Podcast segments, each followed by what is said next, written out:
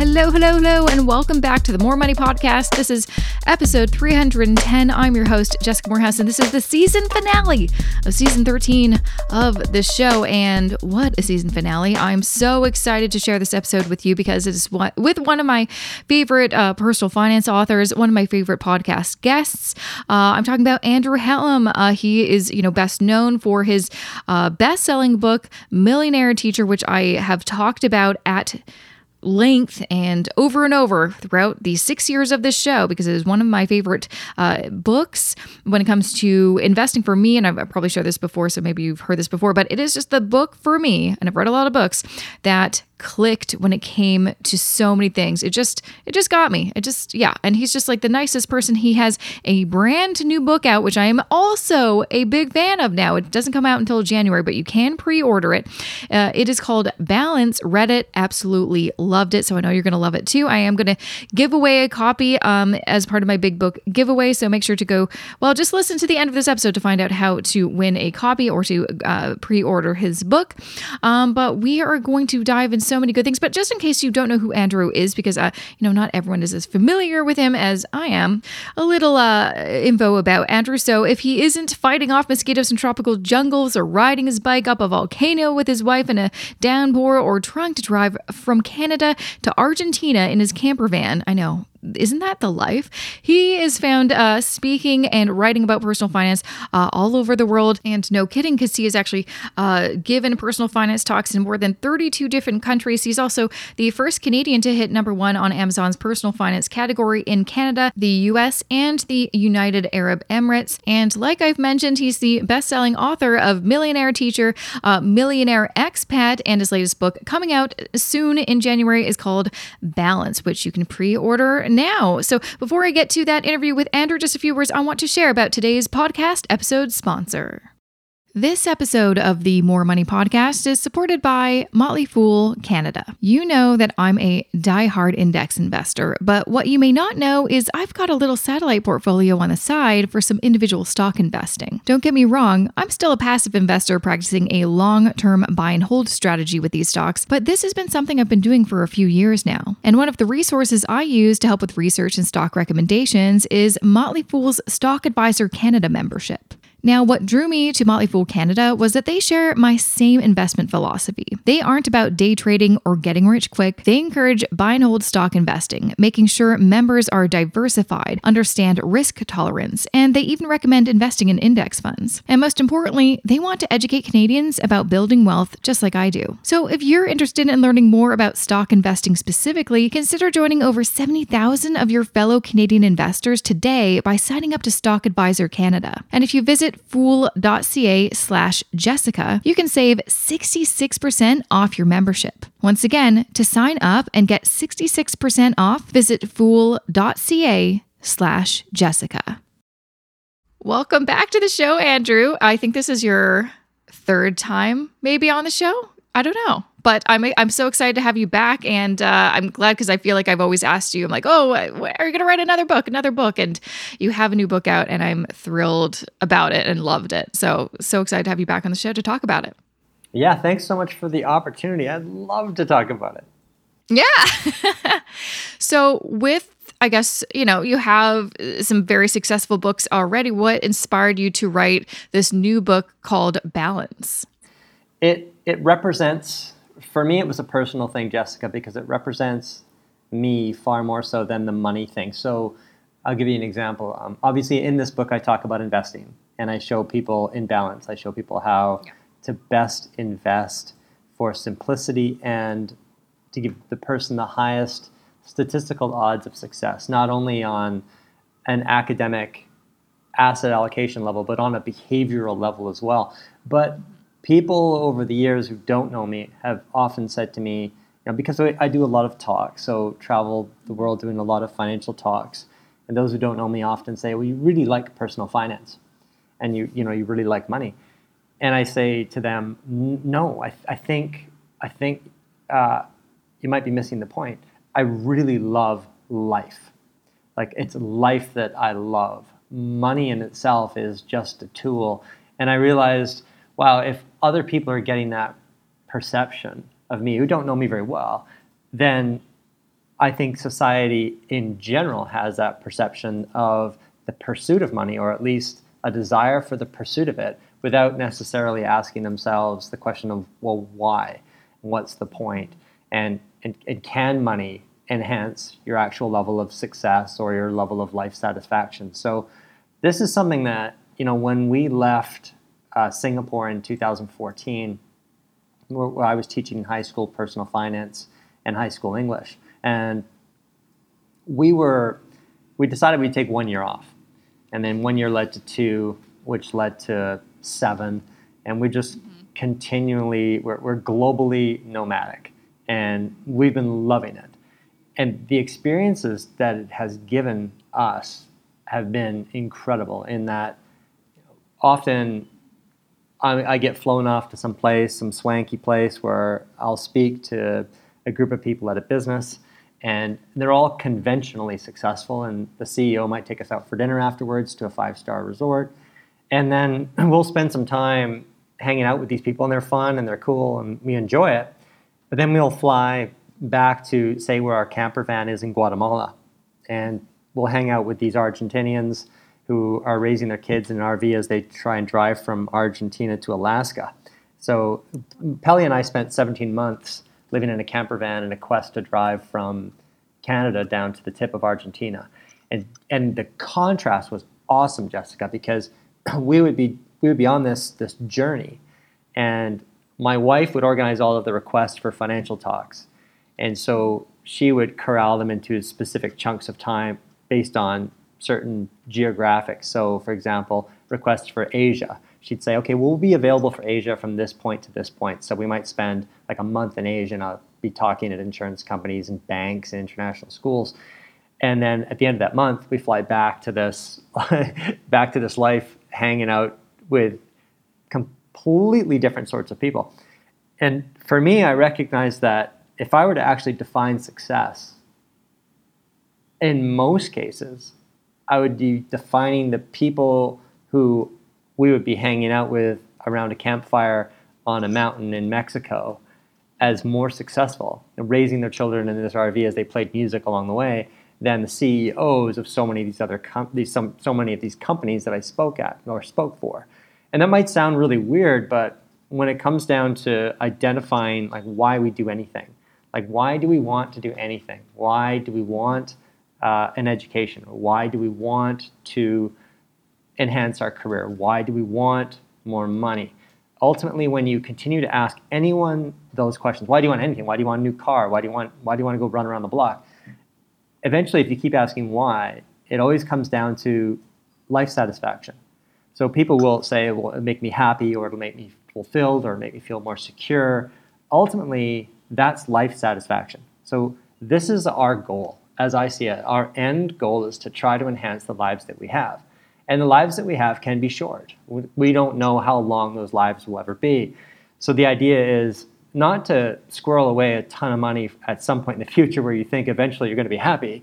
It's to have an eye on today and an eye on tomorrow.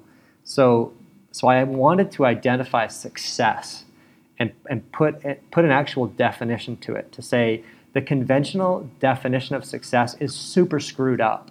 It's super screwed up. That success truly is far more, more holistic because you can have all the money in the world, you can end up owning your own law firm and drive a Ferrari, but if your relationships aren't solid, you're not a success, based on my definition, because all of the research suggests that life satisfaction hinges on relationships far more so than it does on money. So yeah, a really long explanation as to why I wanted to to, to write this book. Balance is is essentially that. Yeah. No, I think that's so important because, yeah, like you said, there's, you know, and, you know, me having a podcast where I'm talking to so many different people on the topic of money. I think, um, you know, sometimes we forget the the purpose of money, which is, like you said, it is simply a tool to achieve whatever you want with it. But ultimately if you keep on asking yourself why you know it should be for my you know own life satisfaction or you know very well if you keep on asking yourself why you can you know maybe identify that you're like oh actually maybe the reason i want that is actually not a very good reason. And i think that's probably when i see people getting caught up in you know, just social media or, you know, all of these things going on right now where it feels like, oh, I need to buy this, you know, type of investment so I can get money really quickly. And then you're like, well, why do you want to get rich quickly or and stuff like that? Usually it's just like, oh, okay, I it's usually not life satisfaction. It's just so you can feel uh, like you're keeping up with your peers or you're not falling behind and usually it has something to do with you know just uh, comparing yourself to others and stuff like that and i think that's such a important and sometimes missing element when people are getting into personal finances really identifying but why do you want money and also why do you want that much you know when you're creating your own goals or benchmarks for certain dollar amounts. Like, why do you need that much? You know, lots of people I know are like, I want to get a million dollars by the time I'm 30. It's like, why? And why do you need a million dollars? Like, what are you going to do with that money? Is that actually going to make you feel any different. So I, I, actually really loved the sections at the beginning part of the book that really focused more on, you know, happiness and really defining what that is. Because I think for so many of us that just get caught up in this kind of consumerism world, especially I think over the the course of the past couple years with the pandemic, we've all been at home looking at ads more, feeling like we need to buy stuff for our houses and we're buying houses and stuff like that. We've kind of lost the plot a little bit and forget like, wait, why are we doing this in the first place? What do I actually actually want in my life. So, yeah, it's like what we think will make us happy and what actually makes us happy aren't don't tend to be the same things. Daniel Kahneman, the behavioral economist who won a Nobel Prize, he says people really don't know what gives them experiential happiness. They chase things they think will make them happy, but they don't really know what those things are. So he had identified happiness as falling under one of two categories. One was reflective happiness. So reflective happiness is when I ask someone who owns a brand new BMW, are you happier driving that than you were driving or you would be driving a 10 year old Honda? Reflectively, they'll say yes. So that's reflective happiness, almost like a, you know, it's a, it's a rationalization to an extent. But if you were to actually hook that person up, you take all the people that drive the high end vehicles and you're literally able to, to hook them up to medical devices that actually were, a, was a, were able to, to measure levels of satisfaction while driving thrills while driving, enjoyment while driving. And you were able to do the same thing with people that had lower end vehicles. The research suggests that based on hedonic adaptability, which is basically you get used to whatever, whatever it is that you own, based on that, there's no difference between how people feel driving a high end vehicle versus a low end vehicle because we just get used to what we're driving. So there was a fascinating study done at Michigan State University, and this was essentially what they did. They wanted to isolate these variables, whereby looking at, well, what was it that people were driving and were they more satisfied on a day to day basis with their driving experience because they had certain types of vehicles. And it suggested that, that no, I mean, if you, if, so Jessica, if I, you know, you and I went down to a car lot and I said, okay, here's a, a top end Audi, and, and I want you to drive it and then tell me from one to 10 how much fun that was and then here's a low end 15 year old Toyota Tercel. Once you drive that around the block and come back and you report the same thing, you're actually going to report that the Audi was a lot more fun, right? So mm-hmm. because it because it is right. I mean, it's faster, it's tighter, it, it handles really well, it looks beautiful. But what ends up happening is after we buy it, we get used to it. It just becomes this thing that we get used to. Whether it's a, a new purse, and a new watch, and a new anything yeah. is exactly the same and we're no longer uh, we're no longer focused on it anymore. Like when you go around the block on that first test drive, all you are focusing on, Jessica, is that car and how it feels. But when you're driving to work, it doesn't matter whether you're driving a BMW or you're driving a top end Tesla or whether you're driving a, junk or Honda, as long as it doesn't break down, your experience is going to be virtually the same because you're going to be thinking of other things. You're not thinking about how your car is handling. You're thinking about, oh, you know, I'm really glad I made that amber light, or look at that jogger running down the street, or am I going to be late for you know, work or picking up my child after soccer practice? So life, life is going to bring these thoughts in. So the idea that we would stretch ourselves financially for virtually any material acquisition ends up being quite foolish in most cases because often then we end up going into debt to purchase these things that don't enhance our life experience. Whereas if we take that money, do one of two things with it. One, we could take that money and spend it on an experience, or we could take that money and invest it for our future to give us more choices. And those choices, if we're able to use time effectively, to augment experiences, especially with people we love, this is what enhances life satisfaction. So I like to think about like the, you know, in the book I talk about the campfire story. Mm-hmm. And so Jessica, you know, you and a group of friends are hanging around a campfire 15 years from now, and you're just talking. You know, you're you're sharing memories. You're not going to talk about the car you bought back in 2023. You're you're not going to talk. You're not going to talk about the iPhone the brand new iPhone 22 that you bought in 2026.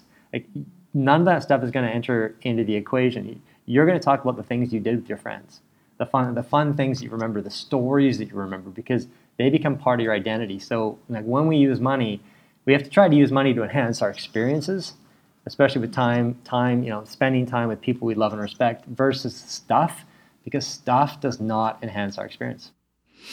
Ex- yeah, and one thing I've also you know recognized because it's I've, I've always been pretty mindful. I think with you know material things and uh, spending and and all that kinds of stuff. But you know, recently had to move, and so you, you know you're literally putting everything that you own in boxes, so you have a really good view of what you own. And what's crazy so so basically you know when we had to sell our place we had to pack pretty much everything into boxes put it into storage and then the stagers came in to make our place look nicer than it really was.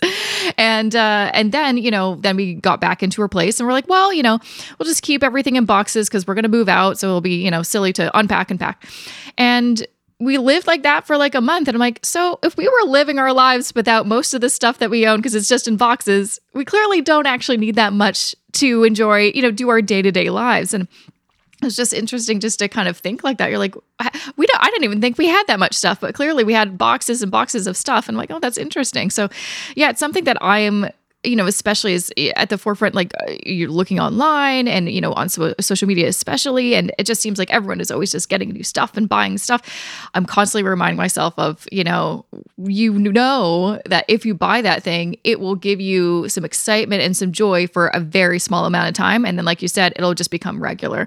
And, but also, I really appreciated that the, you know, section you had on cars. I remember you talked about that in Millionaire Teacher as well because people really do. Love I mean, cars are expensive. A new car is very expensive. And my husband, he's owned his, uh, you know, it's a crummy little Hyundai hatchback. He's had it for a good like 11 years or so. And, you know, it's gotten some damage over those years. And he's like, oh, maybe it's time to get a new one. It's fully paid off and there's literally no problems with it. Um, and I'm like, well, why? And part of it is just other people, you know, he works at this one studio and people have nicer cars than him. And so it's really just like, oh, it's because you just want to kind of keep up with the Joneses. Like that is actually what it is, but there's nothing wrong with your car. He's like, yeah, you're right. And I'm like, wouldn't you rather put, you know, that extra money not into just a new car that again is just going to be a place to get you to A to B. It's not like we're doing joyrides or whatever. That you know, into some other situation like yeah, travel or, or you know, experience. So so we're going to keep the car for a while. That's funny. You know, sometimes you know when it comes down to a material acquisition if it can bring you an experience that you ordinarily couldn't have, you wouldn't have, then it's definitely worth the purchase. So you, I, in my book, I wrote an example of a friend of mine who I met. I guess I was probably 19 when we met, and he was, I don't know, 10 or 15 years older than me. And we met. We were into bike bike racing, and he's had some health problems lately, and so he's put on weight. Um, he has some some issues with um, with ligaments and such, knee pain, that kind of thing. And so he won't, or he wouldn't, ride, he wouldn't ride with me anymore or ride with his other friends. Often didn't ride at all with anyone. And so, you know, he just ended up getting heavier. And then he ended up buying an e-bike. Total game changer.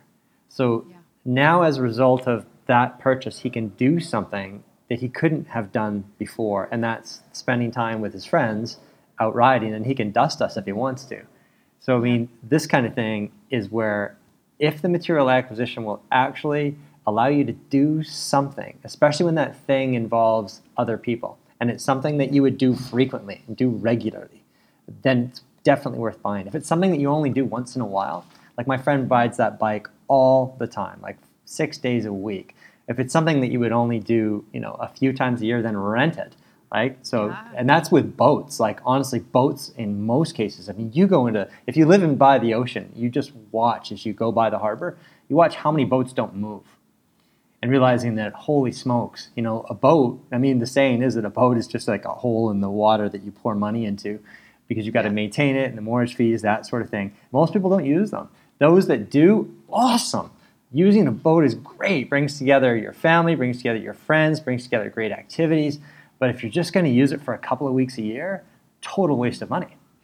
Yeah, well, that's kind of when I think every summer when everyone's going to a cottage, I'm like, oh, I wish we owned a cottage. I'm like, but we would only visit it a certain amount of times per year and also i don't want to you know have to just go to the cottage when i want to go on like a vacation or something like that so like why do we need to buy this big thing that'll i mean be very expensive why not instead rent it once in a blue moon when we you know want to kind of have that experience so I think, yeah, I agreed. Sometimes it's about really figuring out you know, where do we want to put our money, but also do we need to buy the thing or can we just, you know, pay a fee to have it temporarily? Like, why do we have to own everything? Right, exactly. I mean, because you maintain, you own something, you have to maintain it, you have to pay taxes on it. The costs of, of ownership um, far exceed what the sticker price of that entity is.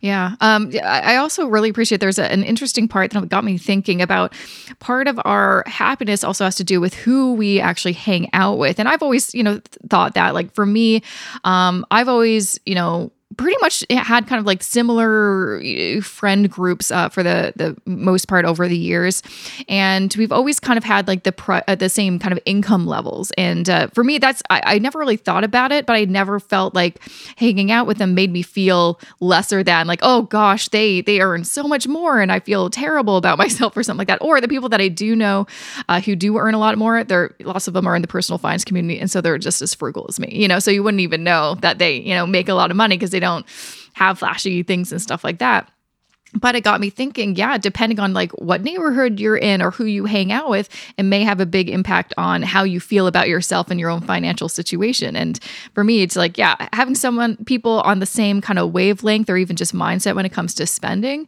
you know i don't know anyone my i'm in my mid 30s now that you know goes to really fancy restaurants. So i never feel like oh gosh we have to go to fancy restaurants. I'm like no we just go to like the same you know kind of places that are like kind of middle you know a you know cheaper sushi place or something like that and for me, that's actually been really helpful in just like maintaining my own happiness, being around people that are kind of on the same page. You want to kind of speak to that and kind of how that can have a big impact uh, how on how you feel about yourself and your money? Yeah, that's that's huge because the it, it, affects you on a cellular level as well. So research suggesting that how much money the people around us have and what they obviously a reflection of that becomes what they acquire affects not only our happiness, but it actually affects our levels of wealth and our levels of stress. So the idea that somebody would overextend themselves to live in a swanky neighborhood where people earn a lot more money than they do um, is bad both for their happiness levels and for their health levels.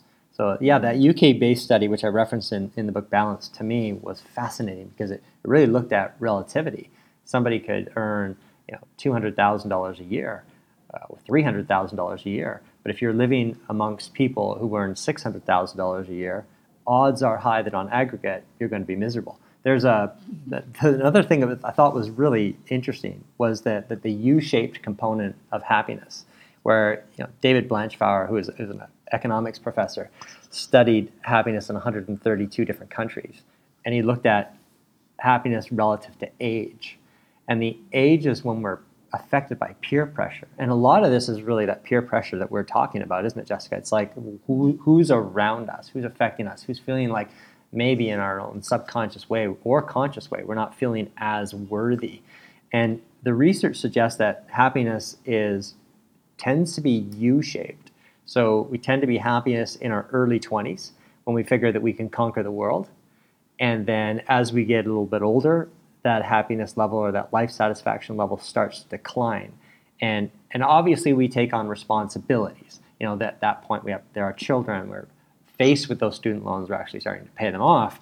Uh, there are career issues as we start to want to aspire to things that we don't have. And sometimes we bump up against difficulties or failures along the way. But one of the biggest reasons for this dip in life satisfaction, which, by the way, ends up actually coming up by about the time people reach the age of 50. So it's weird to think that on aggregate, 50 year olds are happier than 35 year olds. But but on aggregate, it's true. In 130, it's good to know that I'm not at that peak yeah. where I'm, uh, this is where I'm. This it gets better. it gets it gets better. But I don't think that we have to be a statistic either. So the, one of the things that happens when people hit, you know, age 50-ish is they say, well, to hell with that. I want to be who I am. I'm not going to be feel pressured by the people around me. Screw that. I'm going to be I'm going to be true to myself. I don't have to try and impress other people anymore. So that realization, though, as I talk about in the book Balance, is wasted if it takes so long to come to that. So my whole premise here is that try to think about that when you're in your 20s and 30s and, and, and early 40s, where you recognize and truly recognize that it's so important to be you. Be true to who you are now. You don't need to be in your 50s or 60s to get to that point. You might not even get to that point because life is like a dark hourglass. Like I said in the book, it's like everybody has this dark hourglass at birth, and you can't see how much sand you have in it. It gets tipped at birth, and at some point, the, the sand runs out. And so you really want to try and live the best life that you can for today and for tomorrow. Mm-hmm. Mm-hmm. No, absolutely. I think that's that's the biggest thing. And I, I, definitely think a lot more about that as I see, you know, my parents approaching retirement and just, you know, you, you now, and same with my husband too, his parents are retired it just makes us really think. It's like we've got you know hopefully you know decades in front of us but we don't want to just push everything like oh we'll have a good time retirement. I used to think that oh no i'll relax i'll have a good time and enjoy life in retirement. I think that used to be kind of the the way of thinking because you're just like grind it out in your working years and then retire and then people die 10 years later. I'm like i never want to do that. Um, so it's always so important to like be living for today but like planning for tomorrow. That's like the, the key thing absolutely. Um, and but also like i think what's difficult like that's easier said than, than done because the, the difficult part is that most people don't think like that. Most people are you know just struggling through it just you know grinding it out. And to have a kind of a different mindset um, and, and you know and maybe you know being a bit frugal or just being more specific on what things you'll spend money and what you won't and not really keeping up with everybody. Sometimes there's some conflict there because it's hard to to not kind of go with society and, and what everyone's doing. You're kind of an outlier a little bit. And that's i think the hard part for people to actually put into practice is like i'm just or you're used to what you're used to. It's hard to change those habits. Yeah you know when you when you look back or you're focusing on this life satisfaction component. And let's talk about retirement for a second. It's this goal for so many people early retirement. And yet, the research on this is so compelling that early retirees die younger. And so many people don't recognize that what they're missing is a sense of purpose. So once you retire, the idea is that, I mean, I'm going to play golf all the time and do whatever I want to do you don't have a reason necessarily to get up in the morning. You're not challenged by anything either. So you're not typically mixing with different generational groups. You're not mixing with people in your 20s, 30s, and 40s as you would be if you were working at some kind of job at some capacity.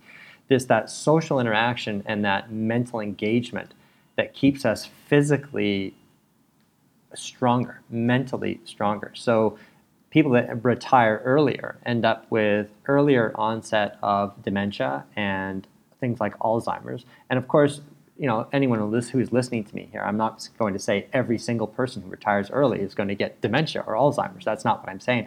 But on aggregate, when we talk about averages, that is the case. And so the idea here is that sort of to follow, I like to think about what the Japanese refer to as ikigai, and I mentioned this in the last chapter of the book Balance, is to rethink retirement. So by that, I mean you could have a job full time, you're a full time lawyer or a full time doctor, or whatever you're doing, full time teacher, and that when you stop doing that, if you choose to, take something up part time. And the Japanese are really good at this. They have these silver haired centers in Japan, they have 1,600 of them. They're basically for people of retirement age. Yeah, 1,600 of these things. And so retirement, you know, a, a, retiree goes in, somebody in their 60s or 70s. They're like, hey, give me some kind of part-time job. So the, you know, the cool thing about Japan is that woman who's raking the leaves in the local park could be a multi, multi-millionaire retired lawyer. And, and you wouldn't really know it because they, they don't aspire to retirement. to the same degree that we do. And that is one of the reasons, too, Jessica, that the Japanese, one of the reasons it suggested that they live quite a bit longer than people in in Canada, for example. Yeah. No, there's definitely a few books that I've read over the years that are trying to get people to think differently about retirement, which I think is so important because most of, especially young people, all we know of retirement is maybe a glimpse of what we've seen maybe with our grandparents um, but also what's marketed to us which is you know you're silver haired on a sailboat just living your best life. But you're like how often can you do that? Like that i don't want to do that every day then it's less special. And so i think yeah what you say is so important having that sense of purpose is is the key. So not just having like, oh great, now I can be on vacation for decades and decades and retirement. It's like, believe me, it's going to get old really quick and that's going to be very boring. And that's part of the reason for me personally when people ask me because I've had so many people on the show who, you know, part of the fire community, retire early on that stuff and people are like, "Oh, is that one of your goals?" I'm like, "Absolutely not. Honestly, I'm cool if I work full time till 65."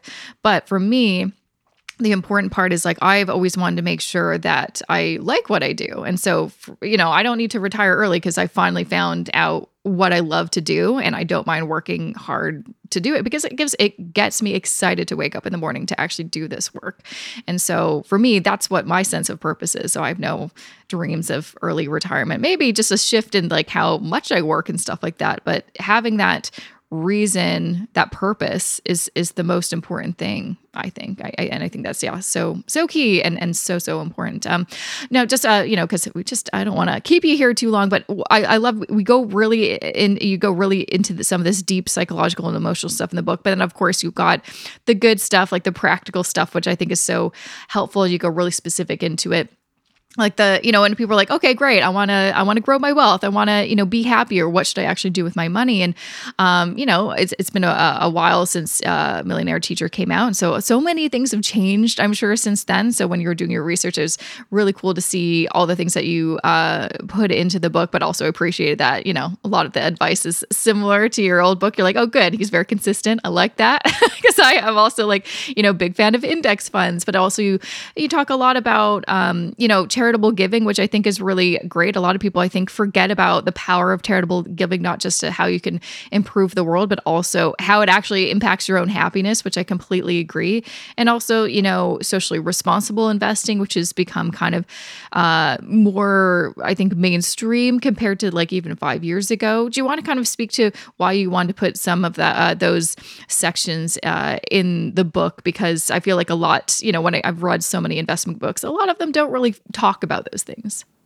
You, you know, the thing that I was really excited about, uh, and it's it's funny because years ago I was talking to a guy who was head of the Singapore Stock Exchange, and he asked me what products do you think would be great products for investors, and I said at the time, an all-in-one portfolio of ETFs. And, and they didn't exist at the time. There was no such thing. So this would have been, I don't know, maybe 2010. And and later, I remember actually being a little bit embarrassed that I brought that up because like, nobody was creating one, and I remember just thinking, I guess it could have been a lot of other things that he'd created instead of one of those, or that they you know tried to, to, to launch on the Singapore Stock Exchange. But now, when I look back at the look at research research on, of course, now we have all-in-one ETFs, mm-hmm. and I look at the research on them, and I think how incredibly compelling they are as performance enhancers for they would be for just about everybody for so many different reasons. And we have socially responsible ones as well. So it's just this notion that when you're investing in an all-in-one etf you're not having to make a decision as to which etf you're going to buy in which given month. And when you are having to sell some of it likewise you just sell a portion of that etf you don't have to worry about which one you're going to sell.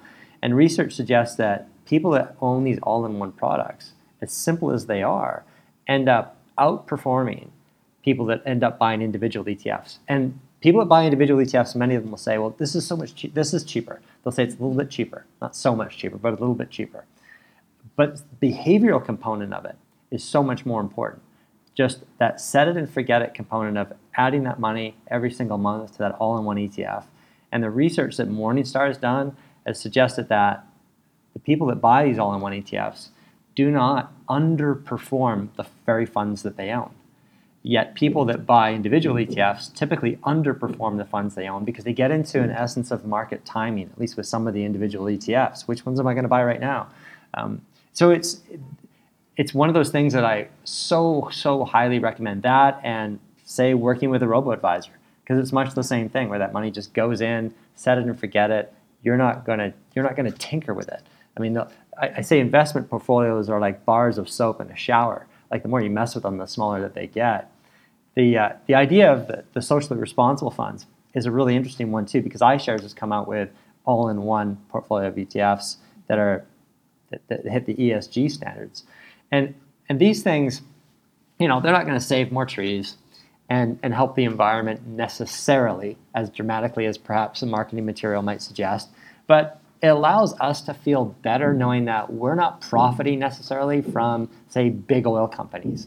So at least, uh, you know, we're not profiting from things that don't align with our value systems. And everybody's value systems are going to be different. So even if you look at the holdings of your your all-in-one uh, socially responsible fund, you'll see stuff in there that you don't like.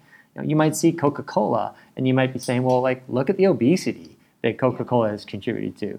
So, you know, there's never that perfect fund that's going to suit with your values. But I do think that it's a, it's a step in the right direction and it makes people feel better. Back to the environmental part of things is that when you're conscious of, say, your investment product in this vein, in this capacity, odds are you're going to start to be conscious of the environment in other areas. You're going to turn out the lights know, you're going to think about where does electricity actually come from? And you're going to think about perhaps driving less and buying less crap.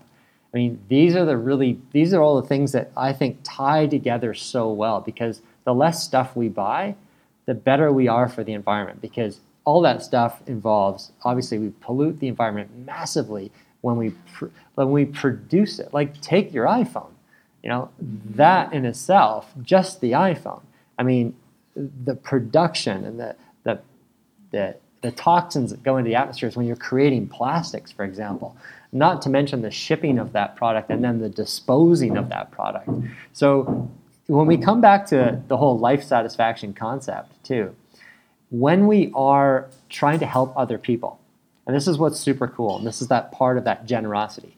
We're trying to help other people or doing what we can for our environment it actually helps us all on a life satisfaction level, on a cellular level as well. It actually makes us happier and it actually makes us healthier. So it's just when I look at this, I think, well, it's awesome. Why would we not be generous with our time? Why would we not be environmentally responsible? And if an SRI fund actually helps contribute to that, helps you sleep better at night, knowing that you're part of a, of a bigger movement, then I think that's awesome. Yeah, and uh, you've also kind of you know uh, mentioned some of the things in your book. I think a lot of people are scared to maybe invest in something like that because oh, what if they have lower returns? And you know, typically they do have higher fees, but like you mentioned in the book and I've read lots of studies about this as well.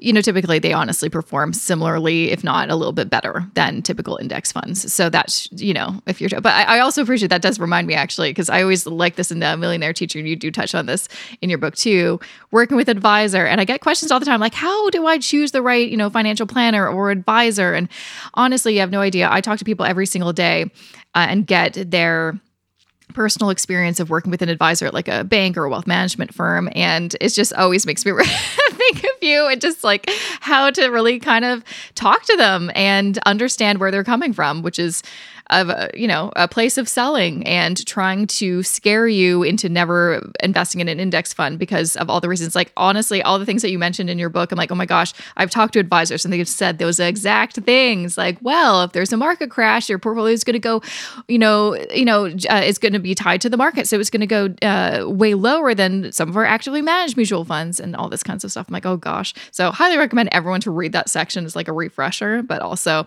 you have some great um uh, information about if you don't want to use, you know, one of those advisors, how do you still work with a professional, but also, you know, invest in index-based products, which um, is what I'm always kind of promoting people to do. So appreciate that section. yeah, I'm, I'm glad. It, you know, it's funny, Jessica, because I used to think that um, the financial advisors that promoted actively managed funds were just really selfish people. And, and they did it to help their financial bottom line because they and in turn their their their bank or their service company uh, reaps rewards from that through either you know commissions or through the trailer fees associated with the expense ratios on the funds themselves. And so it's the investor who ultimately pays this price. But then I started learning a lot more about um, the certified financial planners process, the education, and it is substantial. I mean, I'm not going to say it's not a, an impressive credential, but it's not the same as a nursing degree or a teaching degree or any degree because you can you can complete the actual training as intense as it is. You can you can complete it in six months. I don't know about that. You can. As someone who's training to become a CFP, I'll tell you. well, maybe it's because I'm also working full time. well, well, come on. You're working full time. Yeah, right? maybe that's no, no, why. When, but it is intense. But I, yeah. I agree. There's, there's, you, and you mentioned this in your book. It's, it's, well, number one, in Canada, at least, they only started just in the past year or two implementing that you can only um, uh, trained to become a CFP if you have a bachelor's degree, whereas before you didn't even need a degree to do it. Um, but also what i found and, and, this is true is in the studies they do not talk about yeah the benefits of index investing versus active. They they do try to i guess stay neutral which i understand. They don't want to give you a buy. But there were so many things in the textbooks i've been you know reading for for this training and I'm honestly just becoming seeing uh, training to become a CFP just for my own personal knowledge and uh, and information. Um, I never want to be an advisor, but it's fascinating how many times in the textbooks they talk about it's important to uh, not push your client towards one product or another. It's important to uh, not just focus on the fees that you like. They they're in the textbooks telling you not like try to not be biased or try to not just sell. Advise first. I'm like the fact that this is over and over again in the textbooks is alarming. Um, but it makes a lot of sense because every single advisor I've ever come in contact with who does sell some sort of product, not a fee only uh, planner, but someone who does sell products, that is exactly the experience. It's like I'm always armed and ready for them to give me their sales pitch and to try to say information that I know is can be debunked or inaccurate. And it it is largely due to the I think the training materials and and also I guess the institution that they're working for. Because I know even if they're like oh no I just work on salary I, I don't get a commission all this stuff there's bonuses and quotas. So they have to sell. So it, you're kind of in a, a situation where it's like you're gonna you know come in contact with these practices. In the in the book balance I reference a study that was done actually it was a Canadian study done and published in the Journal of Finance and it looked at what products financial advisors typically sold for their sold their clients, and they were by and large almost entirely actively managed funds. And then it tracked the performances of those clients to see how they performed. And over a 15-year period, they underperformed on a equal risk adjusted basis. They underperformed their equivalent portfolios of index funds by about 3% per year. Now, 3% per year is massive. When that's compounded over your working lifetime, that literally is the difference between you having $450,000 and you having a million. Like it's that big a deal over a working lifetime. But the part that I found most compelling in that study was that the advisors, and they assessed 4,500 of them in Canada, that the advisors ended up purchasing the same products that they assigned to their clients this is when I realized, wow, okay, you know, they're really not bad people. They just truly believe that this is what they should be buying. And so they, they in turn, they did a couple of things. Um, you might be wondering, like, how did they underperform? Because they in turn also underperformed equal risk adjusted portfolios of indexes for their own personal money by three and a half percent per year. And you're wondering, well, wait a second here if the average expense ratio on a Canadian mutual fund is 2% or 2.3% per year, how on earth are these advisors underperforming by more than three for themselves and for their clients? And, and what's, in, what's happening, what they tend to do is, and again, this isn't part of the CFP training, but it should be, is that they performance chase. So by that, I mean they look at funds that have had a good five year record and they buy those. They say to their clients, hey, look, you're into index funds? Ah, no, no, no. Forget that. Look at these funds. They've beaten the index over the last five years or 10 years. We're only going to get you into index beating funds. And they believe that because they buy the same ones for their portfolios. And then something called reversion to the mean takes place, whereby the funds that outperform during one time period typically then go on to underperform. And so, what these same advisors do with their own money and with their clients' money is they end up selling those funds and then purchasing the funds that they see now have the best five year track record. And then the process repeats itself. So, the fact that these people would uh, be underperforming by three, three and a half percent per year is the result of one, fees, and then two, just silly human behavior. And that this this stuff is not part of the CFP training. So they're not bad people. They're not bad people, yeah. but they have to learn this stuff on their own if they're going to learn it. And they have to work for a firm that encourages them to learn it. Yeah, which there aren't that many out there. I mean, you know, no. the, the only kind of wealth management firm that I'm a big fan of because I love their content as well as, you know, PWL Capital. And I've had Ben Felix, who I know you mentioned in the book on the show. And, but they're one of the few firms that are pro passive investing. so, you know, there's not a ton out there. But yeah, no, I totally agree. Like a, a big reason I, wanted to pursue this designation is like I wanted to know how these professionals in the industry that have, you know, all of this kind of power information, what do they learn? What do they know? Because I want to know their background. And yeah, it, it was kind of shocking. I, I, felt like I came into it with uh, a very different perspective because I've done so much other, you know, external self education, and yeah, it was it was shocking. Like the the amount of uh, time dedicated to talking about mutual funds compared to like ETFs, you're like, okay, why are we still talking about mutual funds? you know, so yeah, it's fascinating. It's fascinating. But, anyways, there's, uh, I could talk to you forever, but I, I will not do that. Uh, I would just encourage everyone to grab a copy of your book. It's now one of my new go-to's. I mean i've been you know this i've been recommending millionaire teacher for years. It's now i feel like this is a, such a great addition to anyone's uh, library because you know you talk about like the really important deep stuff the whys which i think we don't pay enough attention to but then also the practical stuff. And i think sometimes even people like me need i just like that confirmation of like what i know and stuff and what i you know it's it's always nice to to kind of read that important stuff. So um, before i let you go i guess you know where can people find more information about the book or grab a copy uh, by the time, so when this uh, episode airs, it will be the end of December. So I know maybe it won't be available quite yet, but people can pre order this, right? Yeah, so you can pre order it on Amazon or any online. Um, or any online bookstore. So the book will actually be released January 18th. So the goal is that if someone actually does pre-order the book, they'll actually get it on January 18th. Like it'll actually yes. arrive. So the books are ready to go. They're in a warehouse. They're ready to be shipped. So um, if you go to andrewhallam.com as well, I have several retail links on there. So right there on the homepage at andrewhallam.com, you can see links to actually purchase Balance, and you could sign up for. I have a a pre-order bonus package there as well for anyone who wants to sign up for that early. Amazing. And I know you always have been, you know, write uh, articles and stuff like, you know, you always have such great articles. I follow you on, you know, Facebook and stuff. And, you know, if, if people want to kind of see what else you're writing, where, you know, what are some other places they might find you? Well, I typically put, I put it all there at andrewhallam.com is where I'll oh, put all my stories. I write for Asset Builder, which is a financial services company based in Texas, but I'll usually just put the link to that story first on my website and send people off to the asset builder because those are the guys that pay me. So um, I do yeah. the same thing with the Globe and Mail. So I write a regular reg, regularly for the Globe and Mail. I can't cut yeah. and paste that straight into my website, obviously, but I'll say, hey, wrote this for the Globe and Mail, and I'll send the link. So I think andrewhallam.com is probably a good a place to start. Um, I write for a, a Swiss-based brokerage as well, and so I'll link in stuff there um, to my right website as well. Perfect, perfect. Well, thanks again for coming back on the show and uh, you know sharing your new book with all of us. I'm so excited for other people to crack it open and read it in the new year. Thanks so much, Jessica, for for allowing me to speak about balance. I I'm so excited about that book. Thank you.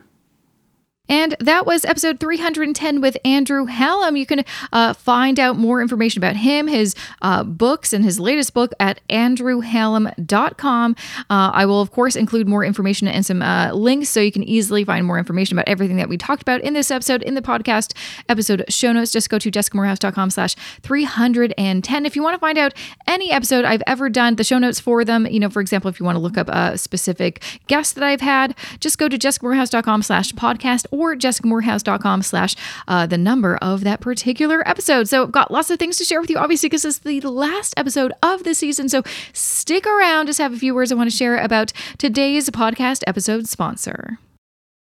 This episode of the More Money Podcast is supported by Motley Fool Canada. Interested in leveling up your stock market knowledge and skills? Want to dip your toes into investing in individual stocks by taking a methodical get rich slowly approach? Then consider signing up to Stock Advisor Canada. I've personally been a member for two years now, and I'll tell you why, as a loud and proud index investor, I signed up because they are all about playing the long game. You won't see them promoting hot stocks you can flip for a supposed quick profit. They are focused on educating Canadians about long term stock investing and even recommend holding stocks for at least five years because, as we all know, patience is an investor's greatest asset. Not only does membership include buy and sell recommendations, weekly updates, special reports, and member forums, it also has their premium hub with members only live streams, exclusive videos, and more. So, no matter if you want to start investing in stocks or just improve your overall investing knowledge, consider joining over 70,000 of your fellow Canadian investors today by signing up to Stock Advisor Canada. And if you visit fool.ca slash Jessica, you can save 66% off your membership. Once again, to sign up and get 66% off, visit fool.ca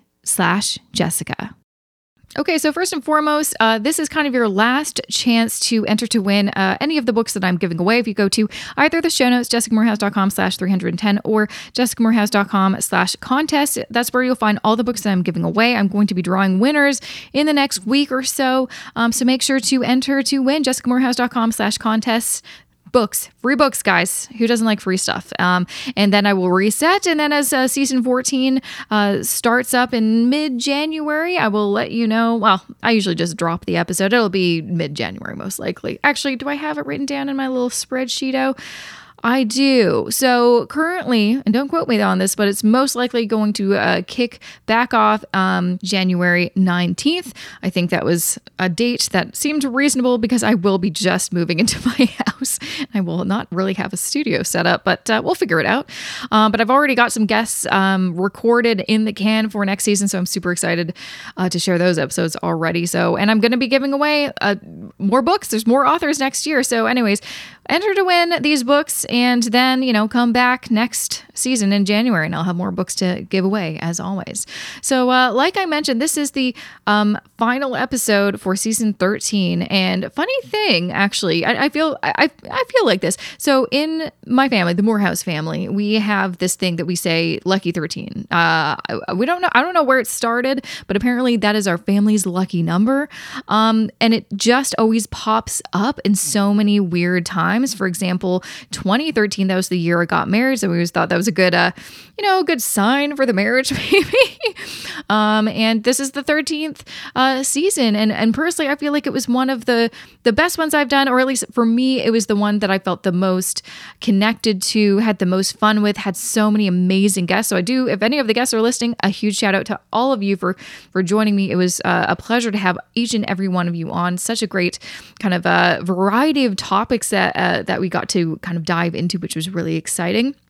But uh, you know, it's been an interesting year. I guess yeah, I can kind of talk about this as the the end of the year. I am going to be doing a full like solo episode, sharing like a life update and stuff like that um, in January. I'm not going to do one this season just because, I mean, we're I'm not going to do it like the day before Christmas Eve, and no one cares. You know what I mean? So and also I feel like I'm going to have so much more to share with you once I actually do uh, move into my new house and you know enjoy take some R and R you know for the Christmas holidays and stuff like that. Um, so, anyways, that's common. But I just kind of want to share just a few little thoughts. Um, number one, you know, it was kind of cool. I got I so many milestones this year, right? Uh, I hit over 300 episodes. That was kind of crazy. That's a lot of episodes. Um, also, I've surpassed six years of the podcast. Now we're at six and a half years which means we're going to get to seven years. And man, I can see me getting to 10 years. That's actually really cool. Considering, too, you know, I know I bring this up if you're a longtime listener. I started this podcast when I was still working my, you know, full time corporate job uh, in marketing over uh, five years ago. And, and I started it, um, did it for a full year. I put out an episode every single week for a full year while working full time. And, uh, well, looking back, I don't know why I did that. That's, that's too many episodes. That was a lot of work. Um, and and it was uh, you know led me to to where I am now. You know, cut to five years later, I'm running my own company, which I incorporated this year, which is really cool. So I am technically a CEO, um, and doing what I love, which is being able to provide um, you know, information and education, financial literacy um, to Canadians and Americans and all of you amazing people who are listening in Europe and South America and Asia and Africa and Australia and all I mean all over the world. It's kind of crazy. I wouldn't be where I am, not to get sappy, but I wouldn't be where I am today without you, the the wonderful listeners and supporters of this podcast. Um, so a really big thank you to you for for listening in, sending me you know DMs and emails and uh, nice you know pieces of feedback. Um, I really really appreciate it. It really does um, help a lot. A few things um, just to to keep in touch over the holidays because I'm not going to be like going really anywhere. I'm just gonna be on my couch or my parents' couch, stuffing my face, taking naps. Um, so if you did want to, you know, uh, connect, you know, I am on Twitter, not as active as I used to be because I just don't feel like sometimes I'm that clever. You know what I mean? Like some people are really good at Twitter, not that person. Um, but uh, so you can find me on Twitter at Jessica uh, no, wait, what is it? At J-E-S-S-I underscore Moorhouse. And I know I really sold it. Yeah, please follow me on Twitter. Why would you? Um, but I am having a lot more fun with Instagram. So make sure to follow me on Instagram at Jessica A. Moorhouse. Um, hoping that by the time this airs, I'll have reached 10,000 subscribers that, or, or followers rather. Um, that's the goal of the year. So we'll see what happens. Um, is there anything else to share? Contests, thank yous. I think uh, that's kind of it. So yeah, I'm just going to leave it there. I, I wish you a very happy holiday, whatever holidays you celebrate during this time. Or if not, I hope you're going to take some time to relax and enjoy the end of the year and make some plans for a really positive and exciting and uplifting new year in 2022. I, I personally can't wait. I love this uh, time time of the year personally. Um, but yeah, thank you so much really appreciate it. And uh, again, a big shout out and uh, thank you to my wonderful podcast editor, Matt Rideout, who's made this year of the podcast so much easier because. I don't know why I was trying to do everything myself. So this has been a, a, huge weight off my shoulders. Really appreciate all the work that you've been doing for me this year, Matt. Um, so yeah, that's it for me. I will see you in the new year. Have a great holidays and uh, see you in 2022.